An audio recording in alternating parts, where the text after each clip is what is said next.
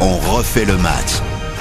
Bonjour, c'est Eric Silvestro. Bienvenue dans votre podcast quotidien dont on refait le match que vous trouvez évidemment sur toutes les plateformes de streaming, sur l'appli RTL, sur le site rtl.fr. Nous allons parler de la Ligue 1 et de la course au titre dans cet épisode du podcast. Est-elle vraiment relancée la course au titre du championnat de France de Ligue 1 après la défaite du Paris Saint-Germain face à Rennes au Parc des Princes, la première depuis presque deux ans au Parc des Princes et la victoire de Marseille à Reims mettant fin à 19 matchs d'invincibilité de Will Steele et de ses joueurs. Il y a 7 points d'écart après la 28e journée au classement. Lens est à 9 points. Alors, les prétendants au titre peuvent-ils venir faire vaciller le Paris Saint-Germain C'est le podcast dont on fait le match avec Nicolas Georgerot, l'une des principales voix foot sur l'antenne de RTL. Salut Nicolas. Bonsoir à tous. Et avec Roman Duda, un petit nouveau cette semaine dans les podcasts dont on refait le match. Salut Roman. Bonjour. Le Grégory de la Fortune. J'aime bien vous appeler comme ça, Grégory de la Fortune. Of the Fortune. Ça, ça serait bien ça. Grégory Fortune pour la roue, ce sera en fin de podcast. Salut Eric, Ça va, salut tout le monde. Ce sera sur euh, l'une des personnalités de cette Ligue 1, de Ah, cette saison l'une des 2022-2023. De la Ligue 1. Il y en a beaucoup. Il y en a beaucoup. Le Paris Saint-Germain est en tête, mais le Paris Saint-Germain peut-il tomber d'ici la fin de la saison? Run, boy, run. Paris recevait Rennes, qui n'était pas une équipe à l'aise à l'extérieur. Marseille se déplaçait à Reims, qui venait de l'emporter à Monaco et qui semblait tout chambouler sur son passage. Le championnat devait être plié lors de cette 28e journée, Nicolas. Et puis patatras. Marseille enchaîne une huitième victoire à l'extérieur. Et Paris a perdu. Et du coup, on se dit, 7 points d'écart. Et pourquoi pas, pourquoi pas, une course au titre lancée Ah, pour moi, je, on peut pas écarter euh, l'idée qu'aujourd'hui euh, il y ait des poursuivants qui reviennent sur euh, sur le Paris Saint-Germain. Ce serait une grande première euh, sous l'ère QSI euh, de voir un des poursuivants à ce stade de la saison refaire le match avec euh, les Parisiens pour être euh, à la lutte. Mais euh, moi aujourd'hui, je pense qu'il ne faut pas écarter euh, cette idée. Il y a euh, au sortir de la trêve internationale pour euh, le Paris Saint-Germain trois matchs.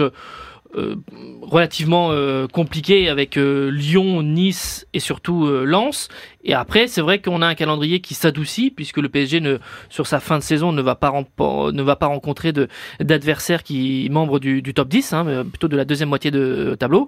Mais euh, je suis assez curieux au soir du, du 15 avril, euh, dans un peu moins d'un mois là, de connaître un peu les positions des uns et des autres et notamment si la confrontation entre Paris Saint-Germain et Lens, euh, eh bien, euh, fait qu'il y a que quelques points entre Parisiens et Lensois, comme ce qu'on a eu l'année du titre avec Lille qui était venu euh, battre le Paris Saint-Germain au parc et qui avait été un élément euh, euh, fondateur, enfin fondateur, confirmer la tendance et la continuité pour le pour le LOSC de Galtier. Je vais être très honnête avec vous, je n'y crois pas une seconde à ce scénario, mais justement, c'est tout l'intérêt de la chose. J'ai fait d'ailleurs le pari avec Yohan Ryu sur la grande radio RTL que ça n'arriverait pas, mais néanmoins, Nicolas a raison. Il y a ce calendrier, Roman Duda, il y a ces trois matchs post-trêve internationale avec les matchs contre les Pays-Bas et l'Irlande pour l'équipe de France en vue des éliminatoires de l'Euro 2024. La réception de Lyon, le déplacement à Nice, la réception de Lens. Pendant ce temps, l'OM recevra Montpellier, ira à Lorient et accueillera Troyes, donc beaucoup plus favorable. Lens se déplacera quand même à Rennes, recevra Strasbourg avant de venir au parc. Donc est-ce qu'on peut avoir un resserrement à ce moment-là? Il faut de toute façon pour les prétendants, pour les suiveurs, réussir ce carton post-trêve international. Sinon après ça sera compliqué. Moi aussi, j'ai du mal à y croire. Mais avec le PSG et la défaite de ce week-end, on est obligé de se poser la question, parce qu'avec le Paris Saint-Germain, tout est possible. On l'a vu avec la remontada. Après, c'est vrai qu'il y a le calendrier qui est compliqué pour le PSG avec la trêve internationale. Ils ont droit à deux défaites. Donc ils ont un petit coussin, une petite avance, mais ils ont quand même trois gros matchs à la reprise. Donc si À Lyon, on fait plus grand peur à personne. Mais vous allez me dire, oui, mais Lyon contre le PSG, ils sont capables de sortir des grands matchs, on l'a vu dans le passé. Mais si Mbappé se blesse, qu'est-ce qu'on fait au PSG Comment on fait? Comment on repart? Mais si qui? Alexis Sanchez se blesse à Marseille, comment on fait à Marseille? Mais Sa- Sanchez à Marseille, c'est pas la même chose parce que c'est un collectif. À Ah bah, Paris, on voit Demandez à, au Rémois si Sanchez était pas là, si ça aurait changé quelque chose. Pas tout à fait, parce qu'Mbappé, il porte le PSG en soliste. Alors, est-ce qu'il va pas avoir un peu d'usure physique, mentale, une envie de départ, sa relation avec Messi, un manque de motivation? Pour ça, s'il y a une blessure de Mbappé, la saison du PSG, PSG peut être catastrophique. Ce qui est, certain, c'est que là, dans les équipes que l'on cite, euh, personne va faire un carton plein. Voilà, il y aura personne qui va faire euh, 10 matchs, 10 victoires, et que bon, ça, on, est certain. Euh, même ce PSG-là, il y a des saisons où le PSG était en mesure de le faire, était capable de le faire. Et cette année, euh, j'y crois pas. Après, si au 15 avril vous êtes dans des conditions psychologiques où vous êtes à un point, deux points du Paris Saint-Germain, pour moi, les cartes elles sont rebattues. Même si le calendrier effectivement du PSG, avec euh, on peut citer Ah ben- par exemple recevoir Ajaccio, aller à Auxerre, euh, aller à Strasbourg, recevoir Clermont par exemple, ou aller Angers, à 3. 3, ils ont eu tous les derniers. Voilà. Angers, 3, Ajaccio, Auxerre, Strasbourg, Clermont. Il n'y a euh, pas de. Effectivement, sur le papier, on se dit. Très sincèrement, je pense que euh, si on est avec deux points d'écart entre trois équipes, euh, pour moi, les, les- les choses euh, sont, sont différentes. Il faut miser Romain Douda sur l'autodestruction quand même. C'est-à-dire que euh, on est d'accord que c'est le PSG qui s'autodétruit, c'est Messi qui veut plus s'entraîner parce que les exercices de Christophe Gatti lui plaisent pas, Euh, c'est Neymar qui fait des tweets au McDo alors qu'il peut plus jouer, c'est Mbappé qui se blesse, euh, c'est Ramos qui va se prendre la tête quand il va revenir avec un entraîneur. Enfin, ça peut être que ça, c'est l'autodestruction. C'est ça. Après, il y a Monaco, l'OM et Lens. Qui serait Ah, le vous plus mettez rival Monaco aussi, vous C'est ça. Donc, qui serait le plus gros rival pour le PSG Qui arriverait à leur mettre la pression et la tête sous l'eau? Il n'y a que l'OM. Parce que, comme l'a dit tout à l'heure. euh, Enfin, Monaco, mon il y a 12 points quand même. 12 points, c'est compliqué. Mais Euh, c'est en le 10 seul matchs. qui ont, c'est peut-être la seule équipe qui a un calendrier peut-être un peu plus favorable que les et qui arrive à créer Monaco, toujours une mais- dynamique en fin de saison et Enfin, revenir comme un boulet de canon, un peu comme faisait Lyon à l'ancienne. il part quand même de très très loin. hein. Mais c'est vrai que pour revenir sur le PSG, il va falloir qu'ils gèrent la pression. Et on sait que dans ce domaine, ils sont fragiles. Mentalement, ils sont instables. Donc c'est vrai que si l'OM revient pas très loin, à 2, 3, s'il y a deux défaites, ils reviennent à un point. On va dire deux points avec euh, le goal average positif. Et la pression de Marseille, qui revient sur le PSG, la lutte. On sait très bien que Paris, c'est une fin de saison en roue libre. S'ils ont Mais la ça, il faut- possibilité de sortir, de faire ce qu'ils veulent, Neymar qui est blessé, Messi qui pense à son avenir, il, aimerait bien rester, mais il voit bien que personne ne veut de lui à Paris, à part les dirigeants. Ça va créer une ambiance vraiment compliquée dans les Il vestiaires. faut, il faut garder en tête un, un élément, c'est la saison 2017. Euh, donc le coude à coude euh, qui était formidable d'ailleurs à suivre entre Monaco et, et le Paris Saint-Germain. Euh, Monaco qui avait terminé d'ailleurs par 12 victoires consécutives, hein. Oui. malgré la demi-finale de Ligue des Champions. Et on, a, tout le monde, on qui, a dit, bon, craqué, qui a craqué le premier dans ce mano à mano C'est le Paris Saint-Germain. En allant perdre à Nice, où là, on a enterré les. C'était la, la défaite qui faisait que le Paris Saint-Germain ne pouvait pas suivre le rythme et le tempo mais il y avait imprimé une par équipe le de Monaco, flamboyante. 107 buts marqués cette saison-là, Bernardo Silva, euh, des joueurs. Enfin, là, on voit pas une équipe qui marche sur la Ligue 1 euh, de façon, tu vois ce que je veux dire? Oui, mais peut-être. Mais un moi, peu comme Lille. Lille, Lille le- aussi était un peu irrésistible. L'OM qui s'accroche toujours, les, les équipes qui se bagarrent, qui s'accrochent. On peut, on peut dire que l'OM a gagné euh, de façon un peu heureuse à Reims. C'est Pas de vrai. réussite. Et bon, en plus, il y, a- y y deux poteaux de, bien sûr. Moi. Mais c'est une équipe qui, qui ne lâche rien. Et ça, à un moment donné, tu en récoltes les fruits. C'est un peu comme le Montpellier de, de 2012. C'est une équipe qui ne lâche rien, qui ne, lâche rien, qui se battait, ils se battaient tous comme des chiens. Et ils étaient là euh, jusqu'à la, dernière seconde. Et l'OM, joue comme ça. Et des fois, comme aussi d'ailleurs, ça me fait penser à, à l'OM de Deschamps en 2010. Et ça, à un moment donné, tu récoltes des points. Euh, ce, qui est, ce qui est vraiment pas dans l'ADN du Paris Saint-Germain là euh, cette saison. Je, regarde le calendrier, j'ai élargi un peu parce qu'on a dit il y a trois matchs compliqués pour le PSG, puis des adversaires euh, relativement faciles sur le papier en fin de saison. Pour Marseille, c'est un peu l'inverse. Euh, si on regarde les dernières journées et notamment les déplacements, même si Marseille encore une fois est très à l'aise à l'extérieur puisqu'ils viennent d'enchaîner une huitième victoire consécutive à l'extérieur. hein. la, meilleure série en Ligue 1, c'est Marseille déjà avec 9, donc c'est vraiment impressionnant. Il y a quand même déplacements à Lorient, déplacements à Lyon, déplacements à Lens, déplacements à Lille euh, d'ici la fin de saison pour l'Olympique de Marseille. Donc sur le papier, ça semble quand même très très compliqué. Je suis d'accord, Marseille a le, calendrier le plus compliqué de tous. Mais ils sont à l'aise à l'extérieur, donc. euh, Ils sont à l'aise à l'extérieur et Paris, dans ce duel, je le répète, avec Marseille, Marseille, ils ont un public qui va pousser derrière eux. Si Paris rate ses trois premiers matchs, le public va en avoir marre. Ils vont être dégoûtés, ils vont siffler les joueurs. Ça va être une ambiance intenable. Donc moi, je dis, je suis d'accord. Ça me fait penser un peu à cette équipe de Montpellier. C'est une équipe compacte, sauf qu'ils mettent une pression, que ce soit sur une mi-temps ou deux mi-temps, qui est intenable pour leurs adversaires. Donc si Marseille se sent lancé et pousser des ailes avec des supporters à l'extérieur ou à domicile qui vont mettre le feu, attention pour le PSG. je pour, moi, aussi- pour moi, le, ouais, le, le- le premier euh, point étape dans, cette, euh, dans, dans ce scénario qu'on est en train euh, peut-être euh, débaucher, c'est-à-dire de voir une remontée des, des, des poursuivants, On refera le podcast toutes les semaines. c'est hein, si le, pour scénario moi, pour c'est- avant même avant Marseille, c'est Lens. Pourquoi? Parce que tu as une confrontation directe. C'est-à-dire que Marseille ne joue plus euh, le Paris Saint-Germain. Et ça, c'était la grande théorie de notamment de Laurent Blanc quand il était à Bordeaux euh, à la fin des années 2000 et que euh, il essayait de passer devant euh, l'Olympique Lyonnais. Sa théorie, c'était toujours de dire il faut rester au contact de Lyon. C'est difficile d'être devant eux parce que le rythme euh, qu'ils mettent euh, en termes de points par match euh, est, est- est trop important. Mais si tu es à peu près à leur, niveau et que dans, tu fais la différence dans les confrontations directes, c'est comme ça. Et c'est ce qui s'est passé en 2009. C'est enfin là qu'ils ont, qu'ils ont réussi à, le faire. Et pour Lens, c'est ça l'équation. C'est-à-dire, c'est d'arriver au 15 avril sur le PSG Lens en mesure de revenir peut-être à un point ou peut-être être en mesure de, de dépasser. Dépasser serait un peu compliqué. Mais en tout cas, d'être vraiment au combat. Et là, pour moi, là, c'est le premier point étape dans ce scénario-là. Après, moi, je me souviens de la mise au point du PSG avec Marseille cette année quand euh, en championnat ça s'est présenté et notamment de Kylian Mbappé qui a dit à tout le monde les patrons ce sont nous et c'est moi en particulier. Euh, le PSG Lens, on verra si ça peut se passer l'année dernière. Lens qui devra quand même gérer un déplacement à Rennes aussi hein, pour la reprise post-internationale. Euh, Rennes qui vient de gagner au parc, qui a pas non plus renoncé à toute ambition, notamment euh, du podium, pas de titre mais de podium.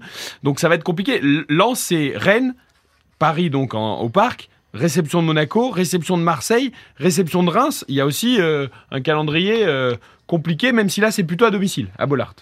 C'est ça. Et après, pour revenir sur le PSG, c'est vrai que c'est un peu compliqué parce qu'ils avaient une possibilité de passer une trêve hivernale sans pression, tranquillement. Euh, ils avaient l'occasion de s'acheter une tranquillité d'esprit, mais là, c'est complètement raté. Et c'est vrai que Galtier, je reviens sur lui, le Marseillais de cœur, s'il voit l'OM revenir sur lui, il sait ce que ça, ce que ça va lui coûter. Il va laisser gagner?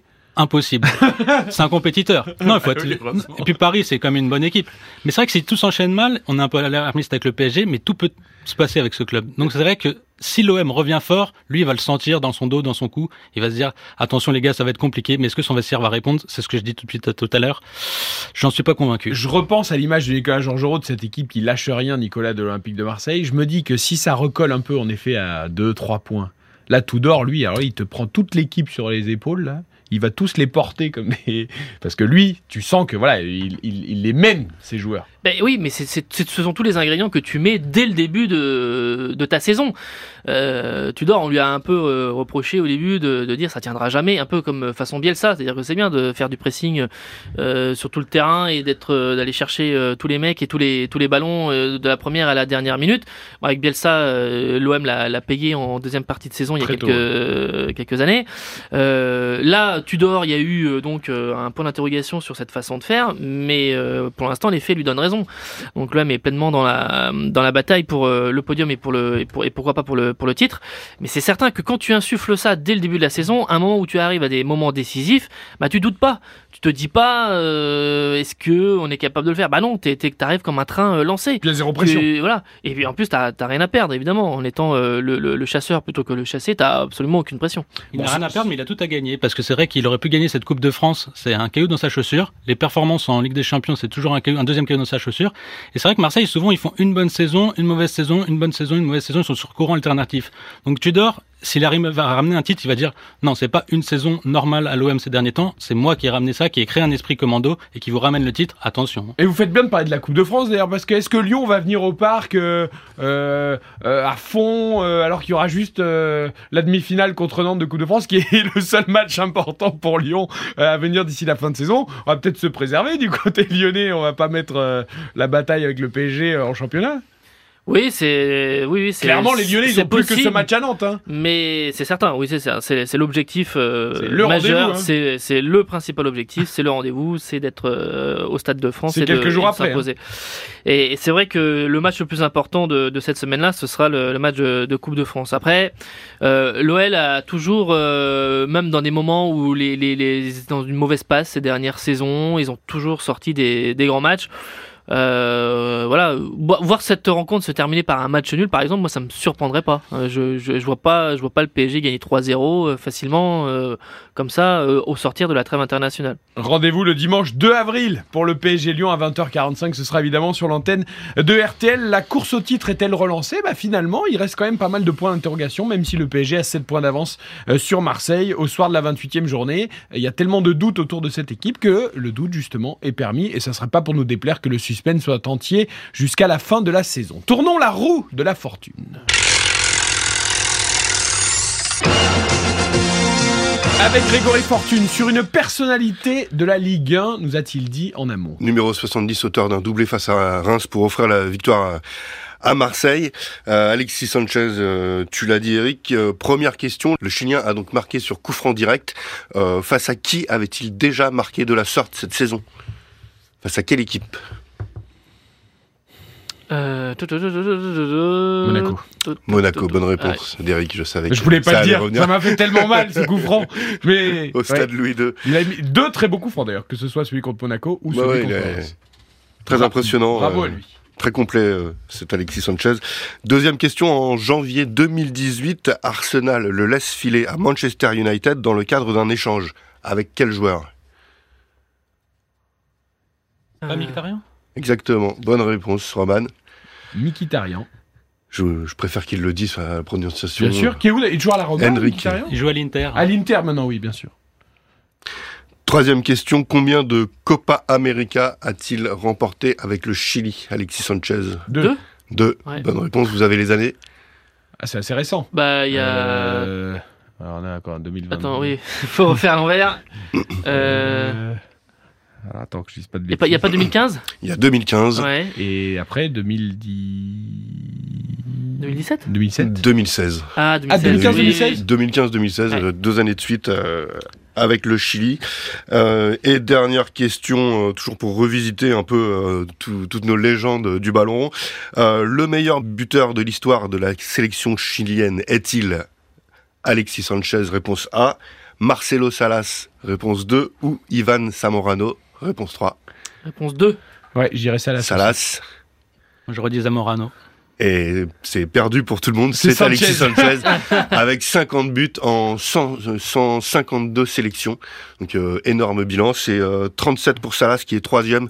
Il y a un Eduardo euh, en deuxième position et Samorano troisième avec 34 buts. Eh bien, euh, nous parlerons peut-être d'ailleurs d'Alexis Sanchez. On lui consacrera peut-être un podcast Oui. euh, à lui euh, d'ici la fin de saison parce que vraiment sa saison à Marseille et l'investissement qu'il met dans ses matchs aussi. Et euh, l'avenir C'est un exemple. Et l'avenir, 34 ans, Alexis Sanchez, euh, qui fait des merveilles donc avec l'Olympique de Marseille cette saison. Il aura déjà eu sa roue à défaut d'un Il aura déjà eu ça. On, on trouvera autre chose, c'est pas un souci. Merci Grégory Fortune, merci Nicolas Georgerot, merci à Roman Duda également. Les podcasts dont refait le match à retrouver évidemment toute l'année, tous les jours sur les plateformes de streaming, sur le site RTL.fr, sur l'appli RTL. Baladez-vous, il y a du foot européen, il y a du meilleur de Gene Sacomano, il y a la grande émission du samedi soir avec Philippe Sansfourche évidemment. Et puis, et puis, eh bien, il y a toute l'actualité cette semaine aussi. Christophe Galtier au menu des podcasts dont refait match.